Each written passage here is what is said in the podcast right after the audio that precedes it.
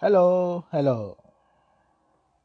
It's another wonderful day for the Lanre Agbolu Ajay Show.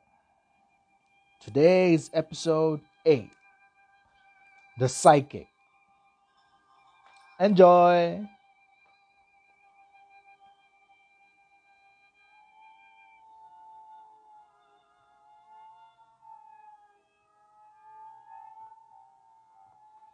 The term psychic is derived from the ancient Greek word psyche, which means soul. In recent centuries, it has acquired the additional meaning of personality and is now associated with psychology. From an esoteric viewpoint, the word psychic refers neither to the soul itself nor to our mental or emotional structure. It refers only to the psychic body and to the level of consciousness associated with it. The psychic body, which is called the spiritual body in certain traditions and in some ancient esoteric texts, is an intermediary body between the physical body and the soul. On the vibratory plane, it is intimately linked to vital life force all parts of our physical body, including all organs and cells, have psychic counterparts. One of the characteristics of the psychic body is the permanence of its form. Thus, from the moment it comes into being, its general appearance is not subject to any major alteration.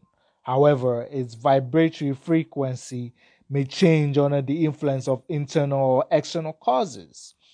Since the psychic body is an intermediary body, its span of existence is longer than that of the physical body, but is briefer, briefer than that of the soul, which is in fact immortal and eternal.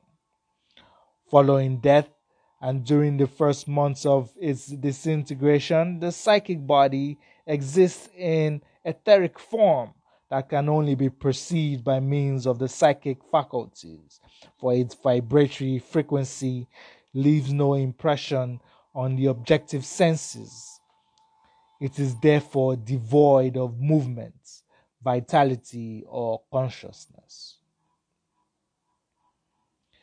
The psychic centers serve two roles propagating throughout our being the psychic energy conveyed by the cosmic essence contained in the air and perceiving extrasensory phenomena. The esoteric tradition relates that we have 12 psychic centers, each corresponding to the psychic counterpart of a particular gland, plexus, or organ of the physical body. Seven of these centers are major and five are minor. The seven major psychic centers correspond to the pineal gland, pituitary gland, thyroid gland, thymus, heart, solar plexus, and adrenal glands. The five minor psychic centers correspond to the spleen, pancreas, liver, kidneys, and ovaries or testicles.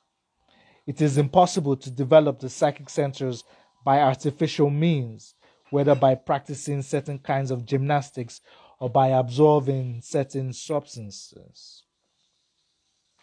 The only way to do it is by using mystical methods based primarily on visualization, positive deep breathing, and the intonation of specific vowel sounds. Psychic perception was much more important to early humans than it is to us, for it was indispensable for their survival what is often attributed to instinct was the result of such extrasensory perception. The primary aim of the mystic is not to develop the psychic centers so as to acquire extrasensory powers. The objective should be to live harmoniously with a philosophy that contributes fully to making us happy and enhancing our relationships with others the mere fact that a person possesses some kind of psychic faculty does not necessarily indicate any development. For some individuals who are mediums, clairvoyants, clairaudients, telepaths, etc., are relatively poorly evolved on the inner plane. On the other hand, it is quite possible to never have a paranormal experience, even though one is especially advanced on the path of spirituality.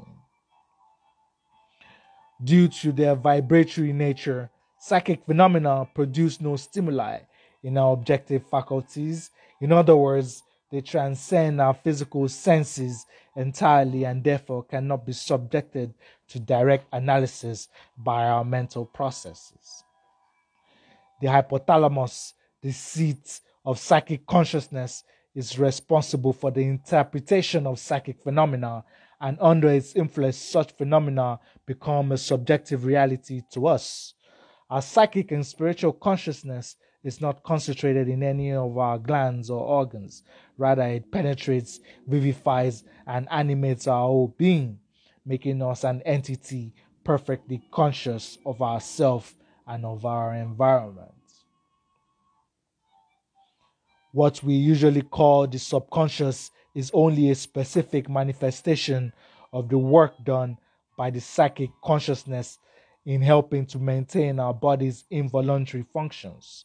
The psychic energy we need to live is not only imparted to us by means of breathing, our psychic centers, by their very nature and by the role they play, are continually permeated with the cosmic essence contained in the air. The psychic body and psychic consciousness form a perfect union, namely, our psychic self in its entirety. By the same token, our physical body is not truly an entity distinct from our objective consciousness. Thank you very much.